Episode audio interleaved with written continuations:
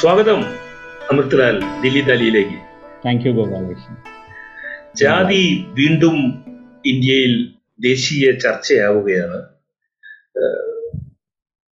ഇന്ത്യയുടെ എഴുപത്തിയഞ്ചാം സ്വാതന്ത്ര്യ സമര വാർഷികത്തിലേക്ക് പ്രവേശിക്കുന്ന ദിവസമാണ് നാം ഈ ദില്ലി ദാലി ചെയ്യുന്നത്. ഇന്ന് സ്വാതന്ത്ര്യ ദിനമാണ് നൂറ്റി ഇരുപത്തിയേഴാമത്തെ ഭരണഘടനാ ഭേദഗതി വേളയിലാണ് ജാതി വളരെ വിശദമായ ചർച്ചയിലേക്ക് വീണ്ടും വന്നത്. ഒരിക്കലും സ്വാതന്ത്ര്യം ലഭിച്ചതിന് ശേഷം ഒരിക്കലും ജാതി ചർച്ചകളിൽ നിന്നും ഇന്ത്യ പിന്നോട്ട് പോയിട്ടില്ല. പക്ഷെ വീണ്ടും ഒരു ചർച്ച വന്നിരിക്കുന്നു. നമുക്കറിയാം യു പി എ സർക്കാർ രണ്ടായിരത്തി പതിനൊന്നിൽ ഒരു സോഷ്യോ ഇക്കണോമിക് കാസ്റ്റ് സെൻസസ് നടത്തുകയും പക്ഷെ അതിന്റെ വിവരങ്ങൾ ഇതുവരെ പുറത്തുവിടാതിരിക്കുകയും ചെയ്യുന്നു.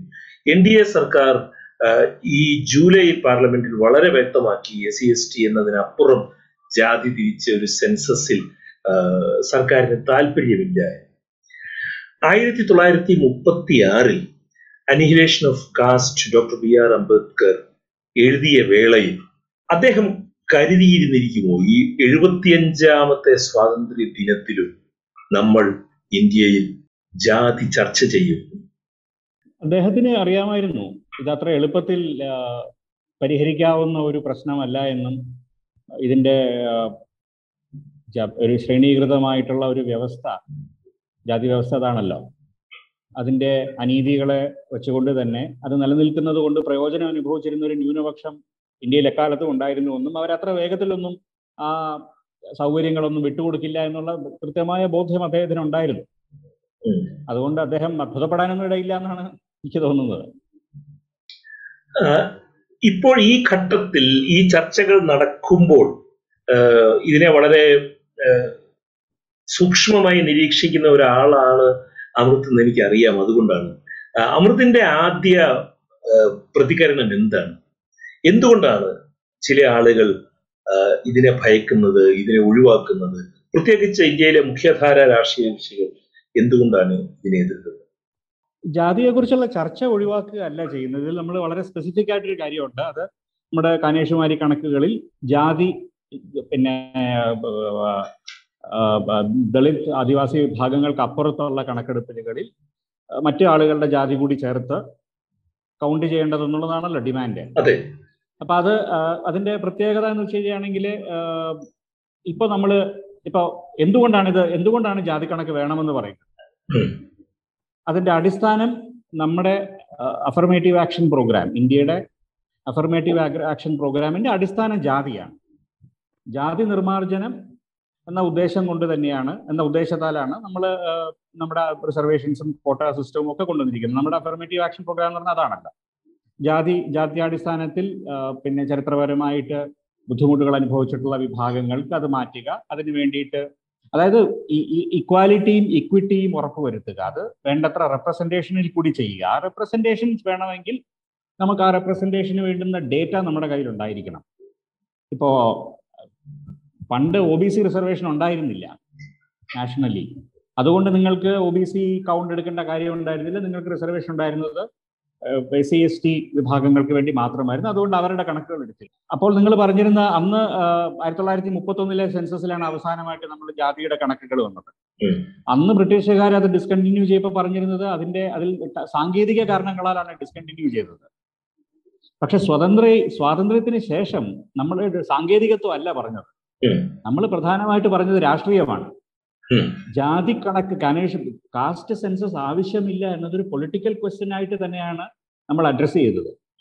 പൊളിറ്റിക്കൽ ക്വസ്റ്റ്യൻ ആയിട്ട് അഡ്രസ്സ് ചെയ്തുകൊണ്ടാണ് നമ്മൾ പറഞ്ഞത് ഭരണകൂടം പറഞ്ഞത് അല്ലെങ്കിൽ പ്രധാനപ്പെട്ട എല്ലാ രാഷ്ട്രീയ പാർട്ടികളും പറഞ്ഞത് ജാതിയുടെ ജാതിയാടിസ്ഥാനത്തിൽ ഒരു കണക്ക്.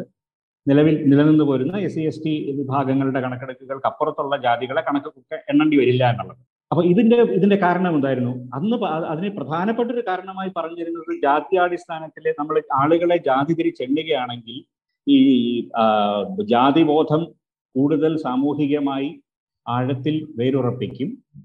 നമ്മൾ ഉദ്ദേശിക്കുന്ന തരത്തിലുള്ള അംബേദ്കർ പറഞ്ഞ അംബേദ്കറുടെ പ്രയോഗം ഉപയോഗിക്കുകയാണെങ്കിൽ അനിഹിലേഷൻ ഓഫ് കാസ്റ്റ് ജാതിയുടെ ഉന്മീ ഉന്മൂലനം നടക്കില്ല. ആയതുകൊണ്ട് നമുക്ക് ജാതി ഇല്ല എന്ന ജാതിയുടെ ജാതിയുടെ കണക്കുകൾ എടുക്കാതിരിക്കുകയാണെങ്കിൽ ജാതി അങ്ങ് അപ്രത്യക്ഷമാകുന്നുള്ളൊരു ഒരു വി- വിചിത്രമായിട്ടൊരു ലോജിക്കാണ് വാസ്തവത്തിൽ ഈ പൊളിറ്റിക്കൽ ആൻസറിന്റെ പുറകിലുള്ളത്. ഇത് രണ്ടാമ നമുക്ക് നമ്മൾ ആലോചിക്കേണ്ടുന്ന ഒരു കാര്യം എന്തുകൊണ്ടായിരിക്കും ഈ രാഷ്ട്രീയ പാർട്ടികൾ ഇങ്ങനെ പറഞ്ഞിട്ടുണ്ടാവുക? കാരണം ഇന്ത്യൻ അവസ്ഥയിൽ നിങ്ങൾ കണ്ണു തുറന്നിരിക്കുകയാണെങ്കിൽ ജാതി മാത്രമേ നിങ്ങൾ കാണുകയുള്ളൂ. ജാതി ജാതിയെ ഒഴിവാക്കിക്കൊണ്ടുള്ള ഒരു രാഷ്ട്രീയ ചർച്ചയും നമുക്ക് സാധ്യമല്ല. കാരണം ഈ നമ്മുടെ സാമൂഹ്യ വ്യവസ്ഥയിലെ എല്ലാ തരത്തിലുള്ള ആം, ഉച്ചനീചത്വങ്ങളുടെ അടിസ്ഥാനം ഒരുപക്ഷെ ജാതിയാണ് ആ, അല്ലെങ്കിൽ അതിന്റെ ആ ജാതി ബോധത്തിൽ നിന്നുണ്ടായിട്ടുള്ള ഒരു ഇതാണ് എന്താണ് ഒരു സ്ട്രക്ചർ ഒരു ഒരു ഡിസ്ക്രിമിനേഷനും അല്ലെങ്കിൽ അത്തരത്തിലുള്ള ഒരു ഹെയറാർക്കിയും അംബേദ്കറിന്റെ പ്രയോഗം ഉപയോഗിക്കുകയാണെങ്കിൽ ഗ്രേഡഡ് ഇൻഇക്വാലിറ്റി അതാണല്ലോ ഒരു ഇന്ത്യൻ. ജാതി വ്യവസ്ഥയുടെ ഒരു പ്രത്യേകത.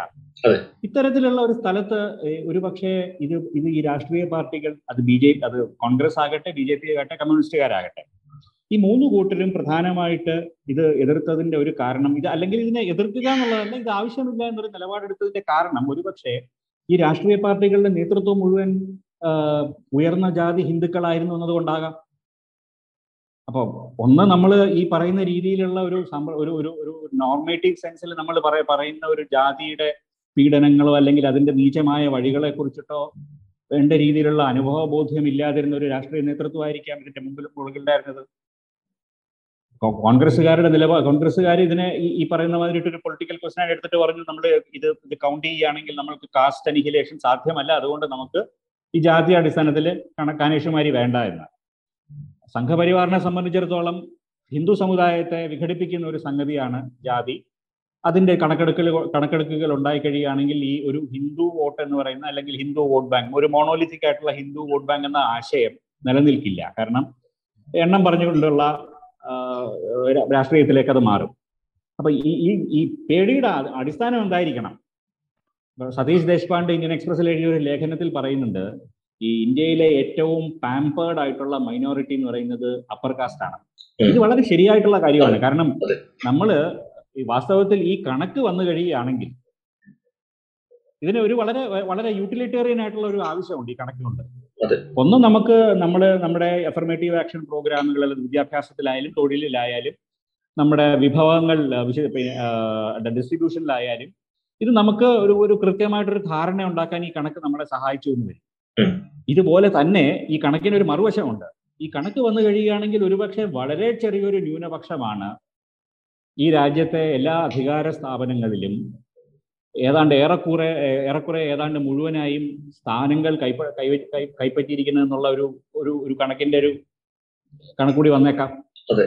അതായത് രണ്ട് ശതമാനമോ മൂന്ന് ശതമാനമോ മാത്രമുള്ള ഒരു സമുദായങ്ങളാണ് ഒരു പക്ഷേ ഭരണകൂ പിന്നെ അധികാര കേന്ദ്രങ്ങളിൽ സർക്കാരിൽ ഒക്കെ ഒരു ഏറ്റവും കൂടുതൽ തസ്തികകളിലും മറ്റുമൊക്കെ ഇരിക്കുന്നത് അല്ലെങ്കിൽ വിദ്യാഭ്യാസ സ്ഥാപനങ്ങളിൽ ഇരിക്കുന്ന എന്നുള്ള കണക്ക് കൂടി നമ്മൾ നമുക്ക് അങ്ങനെ കോറിലേഷൻ സാധ്യമാകും.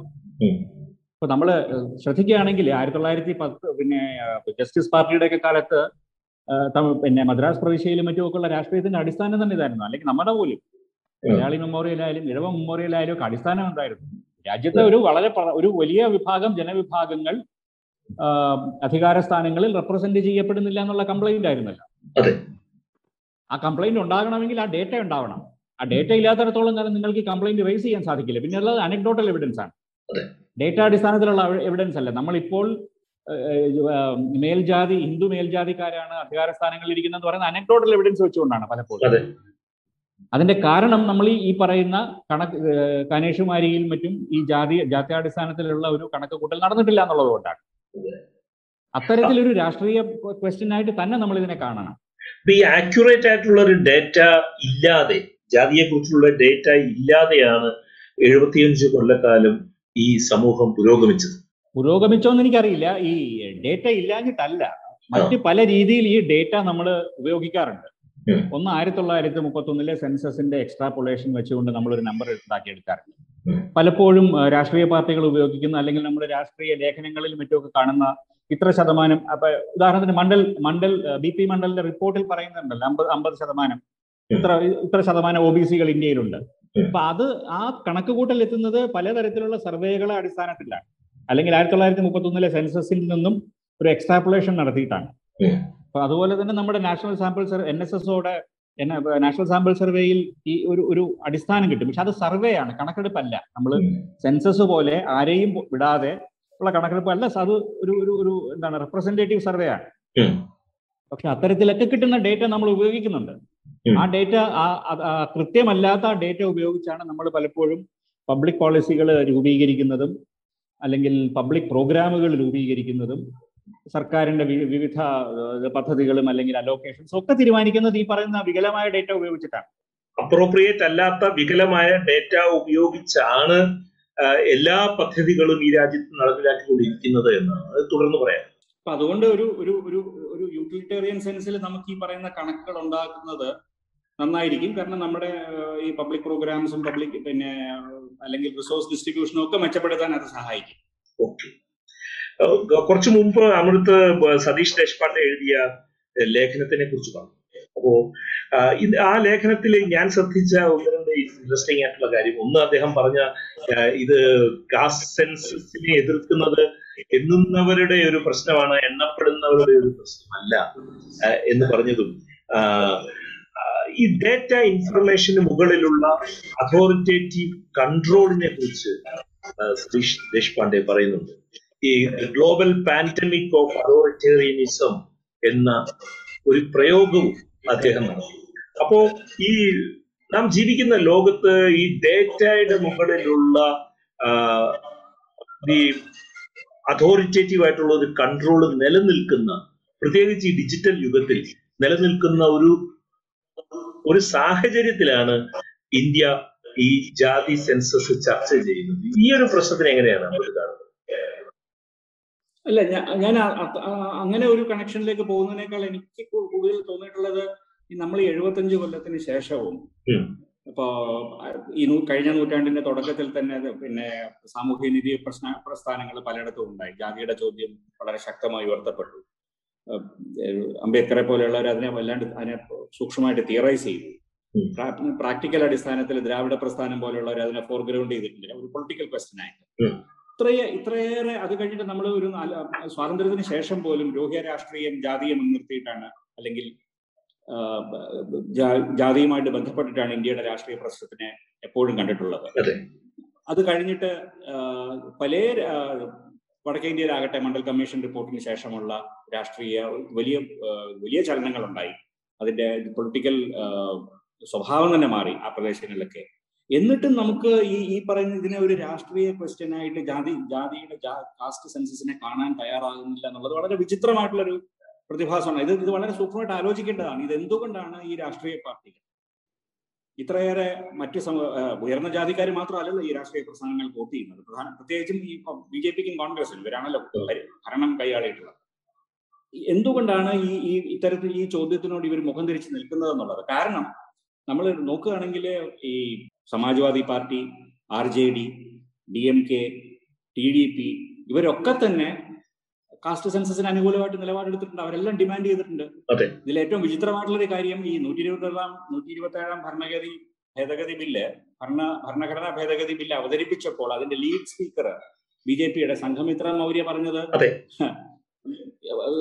സർക്കാർ ജാതി സെൻസസ് പിന്നെ സമ്മതിച്ചു എന്നാണ് സമ്മതിച്ചു അപ്പോൾ അതായത് ആ രാഷ്ട്രീയ പാർട്ടികൾക്കുള്ളിൽ പോലും ഒരുപാട് പേര് ഈ കണക്കെടുപ്പ് ആവശ്യമാണ് എന്ന് വിശ്വസിക്കുന്നവരാണ്. അവർ പറയാതെ പറയുന്നത് കാര്യവും ഇതാണ്. നിങ്ങൾക്ക് ഇതിന്റെ ഇതിന്റെ രാഷ്ട്രീയ ഇതിന്റെ നേതൃത്വ നിരയിലുള്ള പ്രധാന ആളുകൾ ഭൂരിപക്ഷവും ഉയർന്ന ജാതികളായതുകൊണ്ട് അവരെ സം- ഇത് ബാധകമല്ല. അല്ലെങ്കിൽ അവർ മനഃപൂർവം ഈ കണക്കെടുപ്പിന് എതിരെ നിൽക്കുകയാണ്. കാരണം എത്ര കുറച്ച് ജനസംഖ്യയുടെ എത്ര ഒരു വളരെ ചെറിയ ശതമാനം ത്തിൽ നിന്നുള്ള ആളുകളാണ് പലപ്പോഴും ഏറ്റവും കൂടുതൽ രാഷ്ട്രീയ പദവികളിൽ പോലും ഇരിക്കുന്നത് എന്നുള്ള യാഥാർത്ഥ്യം പുറത്തു വരുന്നുള്ള കാരണം നമ്മൾ ഒരു പ്രധാനപ്പെട്ട സംഗതിയാണ്. അതെ. പക്ഷെ ഇത് എത്ര നാളത്തേക്ക് മാറ്റിവെക്കാൻ കഴിയും ഈ മുഖ്യധാര രാഷ്ട്രീയ പാർട്ടികൾ എനിക്ക് തോന്നുന്നില്ല. അധികം കാലം ഇത്തവണ പോലും അത് വളരെ കാരണം ഉത്തർപ്രദേശിലെ തെരഞ്ഞെടുപ്പ് വരികയാണ്. അവിടെ ഒരു പ്രധാനപ്പെട്ട ക്വസ്റ്റ്യൻ ആയിട്ട് ഇത് വരും. കാരണം ബി ജെ പിയുടെ പുതിയ രാഷ്ട്രീയത്തിൽ അപ്പർ കാസ്റ്റ് ഹിന്ദു വോട്ട് കൊണ്ട് മാത്രമല്ല ബി ജെ പി ജയിക്കുന്നത്. ബി ജെ പിക്ക് വളരെ ആഴത്തിൽ ശക്തമായിട്ടുള്ള സ്വാധീനം ഇപ്പോൾ ഒ ബി സി ജാതികളുടെ ഇടയിലുണ്ട്. ദളിതരുടെ ഇടയിലുണ്ട്. അപ്പൊ ഈ സമുദായത്തിലുള്ള ആളുകൾ നിങ്ങളുടെ പാർട്ടിയിലേക്ക് കൂടുതൽ വരികയും അവർക്ക് നിങ്ങൾ പാർട്ടിക്കുള്ളിൽ സ്ഥാനമാനങ്ങൾ കൊടുക്കുകയും ചെയ്യുമ്പോൾ അവർ ഈ ചോദ്യങ്ങൾ ഉയർത്തിയാൽ അതിനെ നിങ്ങൾക്ക് വളരെ കാലമൊന്നും അങ്ങനെ ഇഗ്നോർ ചെയ്യാൻ സാധിക്കില്ല എന്നാണ് എനിക്ക് തോന്നുന്നത്. അതുകൊണ്ട് ഈ ക്വസ്റ്റ്യൻ എപ്പോഴെങ്കിലും അഡ്രസ് ചെയ്യേണ്ടി വരും. പക്ഷെ ബി ജെ പി രാഷ്ട്രീയത്തിന്റെ ഒരു അടിസ്ഥാന സ്വഭാവം എന്ന് പറയുന്നത് ഹിന്ദുക്കൾ ഒറ്റക്കെട്ടാണ്. ഹിന്ദുക്കളിൽ ഹിന്ദു സമുദായത്തിൽ ഫോൾട്ട് ലൈൻസ് ഇല്ല. എന്നുള്ളൊരു വാദമാണ്. അപ്പോൾ ഈ ജാതി എന്ന് പറയുന്നത് ഹിന്ദു സമുദായത്തിലെ ഏറ്റവും വലിയ ഫോൾട്ട് ലൈൻ രാഷ്ട്രീയ അധികാരത്തിന്റെ ചോദ്യത്തിലേക്കും ഏറ്റവും വലിയ ഫോൾട്ട് ആണ്. അപ്പൊ അതിനെ നിങ്ങൾ അങ്ങനെ ഒരു സംഗതി എക്സിസ്റ്റ് ചെയ്യുന്നില്ല എന്ന് വിചാരിക്കുന്നത് കൊണ്ട് ഇല്ലാതാകില്ലല്ലോ. അത് തിരിച്ചു വന്നുകൊണ്ടേയിരിക്കും. എനിക്ക് വ്യക്തിപരമായിട്ട് ചോദിക്കാനുള്ള ഒരു ചോദ്യം. നമ്മൾ രണ്ടുപേരും ഇത് ചർച്ച ചെയ്യുന്നു. ജന്മന നായർ സമുദായത്തിൽപ്പെട്ട രണ്ടുപേരാണ്. നമ്മൾക്ക് ഈ ഒരു പ്രശ്നം നമ്മുടെ ജാതിയെ പൂർണമായും അതിന്റെ എല്ലാ എന്താണ് വസ്ത്രങ്ങളും അഴിച്ചു വെച്ച് ഈ ഒരു പ്രശ്നത്തിനെ തികഞ്ഞ രാഷ്ട്രീയമായ കൃത്യതയോടുകൂടി കാണുവാൻ നമ്മൾക്ക് കഴിയുമോ? നമ്മൾ തമ്മിൽ നടത്തുന്ന ഈ ചർച്ചകൾ ഈ ചർച്ച വേറൊരു സമൂഹത്തിന്റെ പ്രതിനിധികൾ കാണുമ്പോൾ അവർ നമ്മുടെ രണ്ടുപേരുടെയും ജാതി അന്വേഷിച്ചാൽ അവരെ കുറ്റപ്പെടുത്താൻ കഴിയും ഈ ജാതിയുടെ കുപ്പായങ്ങൾ പരിപൂർണമായി അഴിച്ചു വെച്ചുകൊണ്ട് സംസാരിക്കാൻ കഴിയുന്നുള്ള കാര്യം എനിക്ക് വലിയ സംശയമുണ്ട് കാരണം നിങ്ങളൊരു നിങ്ങൾ ഈ ഒരു ഒരു ഉയർ അപ്പർ കാസ്റ്റ് ഹിന്ദു സമുദായത്തിൽ ജനിക്കുമ്പോൾ തന്നെ നിങ്ങൾ നിങ്ങൾ നിങ്ങൾക്ക് നിങ്ങൾക്ക് കിട്ടുന്ന ഒരു വലിയ സോഷ്യൽ ക്യാപിറ്റൽ ഉണ്ട്. അത് നിങ്ങൾ ഇഷ്ടപ്പെട്ടാലും ഇല്ലെങ്കിൽ നിങ്ങളുടെ കൂടെ ജീവിതത്തിലുടനീളം അത് തുടരാറുണ്ട്. അപ്പൊ അത് നമ്മൾ അത് അത് പലപ്പോഴും നമ്മുടെ ചോയ്സ് പോലും അല്ല. നമ്മുടെ ചോയ്സ് അല്ലെങ്കിൽ പോലും നമുക്ക് പിന്നെ ആ സമുദായങ്ങളിൽ ജനിച്ചിട്ടുള്ള ആളുകളെ ജീവിതത്തിന്റെ പല ഘട്ടങ്ങളിലും സഹായിക്കാറുണ്ട്. അവർ അവർ ആവശ്യപ്പെട്ടോ ആവശ്യപ്പെടാതെയോ. അപ്പൊ അത്തരത്തിലൊരു കോണ്ടെക്സ്റ്റിൽ നമ്മൾ അത്തരത്തിൽ പൂർണമായി ജാതി ജാതിയില്ലാത്ത ജീവനായി മതമില്ലാത്ത ജീവൻ എന്ന് പറഞ്ഞ പോലെ ജാതിയില്ലാത്ത ജീവനായി ഇത് ചർച്ച ചെയ്യാൻ ചർച്ച ചർച്ച ചെയ്യാൻ സാധിക്കുമെന്ന് എനിക്ക് തോന്നുന്നില്ല. അതുകൊണ്ട് ഇതിനെ പേഴ്സണലൈസ് ചെയ്യുന്നതിന്റെ അപ്പുറത്ത്. ഇതിന് ഇതൊരു ഇന്ത്യൻ സമൂഹം ഇന്ത്യൻ സാഹചര്യത്തിൽ ഏറ്റവും വലിയ പൊളിറ്റിക്കൽ ക്വസ്റ്റ്യൻ എന്ന് പറയുന്ന ക്വസ്റ്റ്യനുകളെല്ലാം തന്നെ ജാതിയെ സംബന്ധിക്കുന്നതാണ് എന്ന യാഥാർത്ഥ്യ ബോധ ബോധത്തോടെ സംസാരിക്കുന്നതായിരിക്കും ഒരുപക്ഷെ ഏറ്റവും. രാഷ്ട്രീയമായി ശരി. കൃത്യമായി അതെ. രാഷ്ട്രീയമായി ശരി എന്നല്ല അതെ സാധിക്കൂ ഒരുപക്ഷെ. അതെ സാധിക്കുകയുള്ളൂ ഇന്ന് ഞാൻ ഈ പ്രൊഫസർ എം കുഞ്ഞാമൻ എഴുതിയ ലേഖനം ഇന്ന് ഇന്നത്തെ ഒരു മലയാള പത്രത്തിൽ എഴുതിയ ലേഖനം ഞാൻ വായിക്കുന്നു അപ്പൊ ഈ അംബേദ്കറിസം ശാസ്ത്രീയവും വിശകലനാത്മകവുമായ രീതിയിൽ സമീപിക്കപ്പെടുന്നില്ല. അംബേദ്കർ സമം സംവരണം സംവരണം സമം സാമൂഹിക നീതി എന്ന വികലമായ കാഴ്ചപ്പാടാണ് ഇന്ന് നിലനിൽക്കുന്നത് എന്ന് കുഞ്ഞാമൻ പറയുന്നു. ഈ സ്വാതന്ത്ര്യ ദിനത്തിൽ നാം ഈ ചർച്ച അവസാനിപ്പിക്കുന്നതിന്റെ ഭാഗമായിട്ടാണ്. ഈ എഴുപത്തിയഞ്ചാമത്തെ ഈ സ്വാതന്ത്ര്യ ദിനത്തിൽ രാഷ്ട്രീയ ജനാധിപത്യം അന്വർത്ഥമാകണമെങ്കിൽ സാമൂഹിക ജനാധിപത്യവും സാമ്പത്തിക ജനാധിപത്യവും സ്ഥാപിക്കപ്പെടണം എന്നാണ് അംബേദ്കറിന്റെ പ്രത്യയശാസ്ത്ര അടിസ്ഥാനത്തിൽ നിന്നുകൊണ്ട് കുഞ്ഞാമൻ വാദിക്കുന്നത്. ഇത് രണ്ടും ഈ രണ്ടും ഈ സാമ്പത്തിക ജനാധിപത്യവും സാമൂഹിക ജനാധിപത്യവും എഴുപത്തിയഞ്ച് വർഷത്തിനിടയിൽ ഇന്ത്യയിൽ സംഭവിച്ചില്ല എങ്കിൽ അതിൽ ഒരു പ്രധാനപ്പെട്ട കാരണം ഇന്ത്യയിലെ മുഖ്യധാര രാഷ്ട്രീയ കക്ഷികൾ. ഇൻക്ലൂഡിങ് ഒരുപക്ഷെ ഒരു ഒരു മുഖ്യധാരയിൽ വളരെ വളരെ കുറച്ച് കാലത്ത് മാത്രമേ കേന്ദ്ര ഗവൺമെന്റിൽ വളരെ നിർണായകമായ സ്ഥാനം ഇടതുപക്ഷ പാർട്ടികൾക്ക് ഉണ്ടായിരുന്നുള്ളൂ എങ്കിൽ പോലും ഇന്ത്യയിലെ രാഷ്ട്രീയ ചർച്ചകൾ നിർണയിക്കുന്നതിൽ വലിയ പ്രാധാന്യം നിർവഹിച്ച ഇടതുപക്ഷ പാർട്ടികൾ അടക്കം ആളുകൾക്കുണ്ടായ പരാജയം വളരെ പ്രധാനമായിരുന്നു അതെ കാരണം അദ്ദേഹം ഈ ഫ്ലാഗ് ഓഫ് ചെയ്തിട്ടുള്ള ഈ സംഗതി ഈ സാമൂഹ്യ ജനാധിപത്യവും സാമ്പത്തിക ജനാധിപത്യവും തമ്മിലുള്ള ബന്ധം ഇത് പലപ്പോഴും നമ്മൾ ഇന്ത്യൻ കോണ്ടെക്സ്റ്റിൽ അത് നമ്മൾ ജാതിയുമായിട്ട് ബന്ധപ്പെടുത്തി കാണാറില്ല. എന്തുകൊണ്ടാണ് സാമൂഹികമായിട്ടുള്ള ജനാധിപത്യം അതായത് ജാതി എന്ന ശ്രേണീകൃത ഒരു ഗ്രേഡഡ് ഇൻഇക്വാലിറ്റിയുടെ ചോദ്യം അതിനെ വളരെ വളരെ കൺസ്ട്രക്റ്റീവായിട്ട് നമ്മൾ സമീപിച്ചില്ല എന്നുണ്ടെങ്കിൽ നിങ്ങൾക്ക് ഒരിക്കലും ഇന്ത്യയിൽ സാമ്പത്തിക ജനാധിപത്യം ഉണ്ടാകില്ല കാരണം ഇന്ത്യയിലെ ഇന്ത്യയിലെ അടിസ്ഥാനപരമായിട്ട് ഇന്ത്യയിലെ ഇൻഇക്വാലിറ്റിയുടെ അടിസ്ഥാനം എന്ന് പറയുന്നത് ജാതിയല്ല. അപ്പൊ ആ ജാതിയെ ജാതിയുടെ നിരാകരണം സാധ്യമാക്കുന്ന ഒരു ജനാധിപത്യം സാമൂഹ്യ ജനാധിപത്യം ഉണ്ടായാൽ മാത്രമേ നിങ്ങൾക്ക് സാമ്പത്തിക ജനാധിപത്യം സാധ്യമാകൂ അപ്പൊ ഈ ഈ ആദ്യത്തെ ചോദ്യം തന്നെ നമ്മൾ ഇന്ത്യയിലെ പല രാഷ്ട്രീയ പാർട്ടികളും ഫോർഗ്രൗണ്ട് ചെയ്യാൻ മടിക്കാറുണ്ടെന്നുള്ളതാണ് ഈ ജാതി സെൻസസിനെ കുറിച്ചിട്ടുള്ള ചർച്ചകളിൽ നിന്നൊക്കെ നമുക്ക് മനസ്സിലാകുന്നത്. അപ്പോ ഈ കാസ്റ്റ് ക്വസ്റ്റിനെ നമുക്ക് അഡ്രസ്സ് ചെയ്യാതെ തന്നെ ജനാധിപത്യം സാധിക്കും എന്ന് എന്ന രീതിയിൽ നമ്മൾ ചർച്ച എന്ന രീതിയിൽ ചർച്ച നടക്കുന്ന ഒരു രാജ്യത്ത് എങ്ങനെയാണ് പിന്നെ സാമ്പത്തിക ജനാധിപത്യമായിട്ടുള്ള സാധനം വരിക? അല്ല തമാശ ഈ പറഞ്ഞ പോലെ അദ്ദേഹം എഴുതിയതുപോലെ അംബേദ്കറെ പോലെ ഒരാളെ ഇത്രയേറെ തിയറൈസ് ചെയ്തിട്ടുള്ള ഒരു വിഷയമാണ്. നമ്മൾ പുതുതായിട്ട് ഇപ്പൊ എഴുതി കണ്ടുപിടിക്കേണ്ട കാര്യമൊന്നും അദ്ദേഹം വളരെ സൂക്ഷ്മമായിട്ട് പറഞ്ഞു വെച്ചിട്ടുള്ള കാര്യങ്ങളാണ്. അതിനെ അടിസ്ഥാനപ്പെടുത്തിയിട്ടല്ല പലപ്പോഴും ഇന്ത്യയിലെ ഈ ഇത്തരം ഡിസ്കഷൻസ് പോലും മുമ്പോട്ട് പോകാറുള്ളതെന്നുള്ള ഖേദകരമായിട്ടുള്ള ഒരവസ്ഥ കൂടിയുണ്ട്. ഈ ഇപ്പോൾ ഈ തുടങ്ങി വെച്ചിരിക്കുന്ന ചർച്ച ഇന്ത്യൻ രാഷ്ട്രീയത്തിൽ ഇമ്മീഡിയറ്റ് ഫ്യൂച്ചറിൽ എന്തെങ്കിലും ഇപ്പൊ ഉത്തർപ്രദേശ് തെരഞ്ഞെടുപ്പിന്റെ കാര്യം അമൃത് സൂചിപ്പിച്ചു. പക്ഷേ ഈ ചർച്ച ഒരു മണ്ഡൽ കമ്മീഷൻ റിപ്പോർട്ട് ഉണ്ടാക്കിയ ഒരു വലിയ വ്യത്യാസമുണ്ട് ഒരു ദിശാമാറ്റം ഇന്ത്യൻ രാഷ്ട്രീയത്തിൽ പക്ഷെ ഈ ചർച്ചകൾ അങ്ങനെ ഒരു ദിശാമാറ്റത്തിലേക്ക് മാറാൻ സാധ്യതയുണ്ട് മാറിയേക്കാം. ഒരു ബി ജെ പി പോലെ ഇപ്പോ ഈ ഈ ജാതി ജാതിയുമായി അടിസ്ഥാനപ്പെടുത്തിയിട്ടുള്ള ചർച്ചകൾക്കെതിരെ മോഹം തിരിച്ചു നിൽക്കുന്ന ഒരു രാഷ്ട്രീയ പ്രസ്ഥാനമാണല്ലോ പൊതുവിൽ Sangh Parivar. Post Mandal B J പിയും ബി ജെ പിയുടെ അനുബന്ധ സംഘടനകളും ഒക്കെ തന്നെ ഈ മണ്ഡലൈസേഷന്റെ ലോജിക്കിനെ വേറൊരു അർത്ഥത്തിൽ അംഗീകരിച്ചിട്ടുണ്ട്. നിങ്ങൾ തെരഞ്ഞെടുപ്പ് പിന്നെ കാൻഡിഡേറ്റുകൾക്ക് കാൻഡിഡേറ്റ് റെപ്രസെന്റേഷന്റെ ചോദ്യത്തിൽ തെരഞ്ഞെടുപ്പിൽ ആരെയൊക്കെ മത്സരിക്കുന്നു ഏതൊക്കെ സമുദായത്തിൽ നിന്നുള്ള ആളുകളെ മത്സരിക്കുന്നു മത്സരിപ്പിക്കുന്നു. നിങ്ങൾ ആരെയൊക്കെയാണ് നേതാക്കളായിട്ട് പ്രൊജക്ട് ചെയ്യുന്നത്? അതിലൊക്കെ ഈ ഇൻഫ്ലുവൻസ് തൊണ്ണൂറുകളിലും ഒക്കെ വന്നിരുന്നു. ഇപ്പോഴാണ് രണ്ടായിരത്തി പതിനാലിന് ശേഷമാണ് വാസ്തവത്തിൽ അത്തരത്തിൽ അതിൽ നിന്നൊരു പിന്മടക്കം ബി ജെ പിക്ക് ഒരു ഫേസ് ഒരു മണ്ഡലൈസേഷൻ ഫേസ് ബി ജെ പിക്കുള്ളിൽ നടന്നിരുന്നു ഒരു പീരീഡിൽ. അപ്പൊ ആ നേതാക്കളിൽ പലരും ഇപ്പോഴും ആ പാർട്ടിക്കകത്തുണ്ട്. അത് വടക്കേ ഇന്ത്യൻ സംസ്ഥാനങ്ങളിൽ അതിൽ ഈ പറയുന്ന അപ്പർ കാസ്റ്റ് ഹിന്ദു അല്ലാത്ത ഒരുപാട് സമുദായങ്ങളിൽ നിന്നുള്ള ആളുകൾ ഇന്ന് ബി ജെ പിക്കാരായിട്ടുണ്ട്. അപ്പൊ ഇവർ ഇവരുടെ ഇവരിൽ ആരെങ്കിലും ആരെങ്കിലും ഒക്കെ ഈ ചോദ്യം ഫ്ലാഗ് ചെയ്യാൻ സാധ്യതയില്ലേ? അപ്പൊ അത് എത്ര കാലം അതിനെ നിരാകരിച്ചുകൊണ്ട് ഒരു രാഷ്ട്രീയ അതിനെ ഒരു അതിനെ ഒരു പൊളിറ്റിക്കൽ ക്വസ്റ്റ്യൻ അല്ലാതെ കാണാൻ സാധിക്കും എന്നുള്ള കാര്യത്തിനകത്ത് എനിക്ക് സംശയമുണ്ട്. പക്ഷെ സർക്കാരിന്റെ നിലപാട് ജൂലൈയിലോ മറ്റോ ആണ് Nityanand Rai deputy minister home deputy മിനിസ്റ്ററാണ് home home അഫയേഴ്സിന്റെ.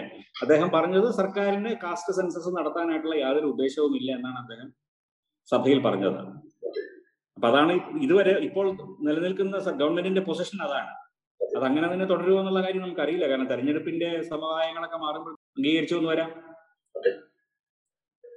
ഏതായാലും ഇന്ത്യൻ ജനാധിപത്യത്തിന്റെ അത് സാമ്പത്തിക ജനാധിപത്യത്തിന്റെ ആണെങ്കിലും സാമൂഹിക ജനാധിപത്യത്തിന്റെ ആണെങ്കിലും സുരക്ഷിതമായ ഇന്ത്യൻ ജനാധിപത്യം സുരക്ഷിതമായിട്ട് നിലനിൽക്കുന്നതിന് വളരെ പ്രധാനപ്പെട്ട ഒരു പ്രശ്നമായി മാറുകയായിരുന്നു ഈ ജാതി സെൻസസ് എന്ന പ്രശ്നം. ഇത്ര വിശദമായിട്ട് ഈ കാര്യം കുറഞ്ഞ സമയത്തിനുള്ളിൽ വിശദമാക്കിയതിന് thankful to you. Thank you Amrit thank you Gopal